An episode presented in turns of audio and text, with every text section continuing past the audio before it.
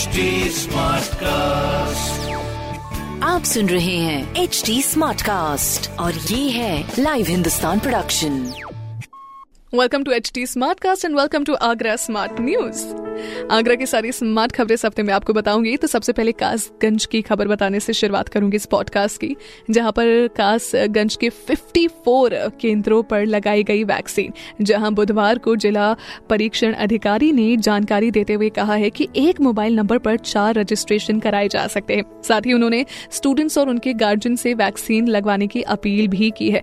In case you are not vaccinated please get yourself vaccinated and double mask up right it's की दूसरी खबर, आगरा शहर में 8 जनवरी को होगी तेज बारिश। बुधवार को दिन भर बादल छाए रहे, बूंदाबांदी भी होती रही और धूप निकलने से टेम्परेचर चार डिग्री और कम हो गया है।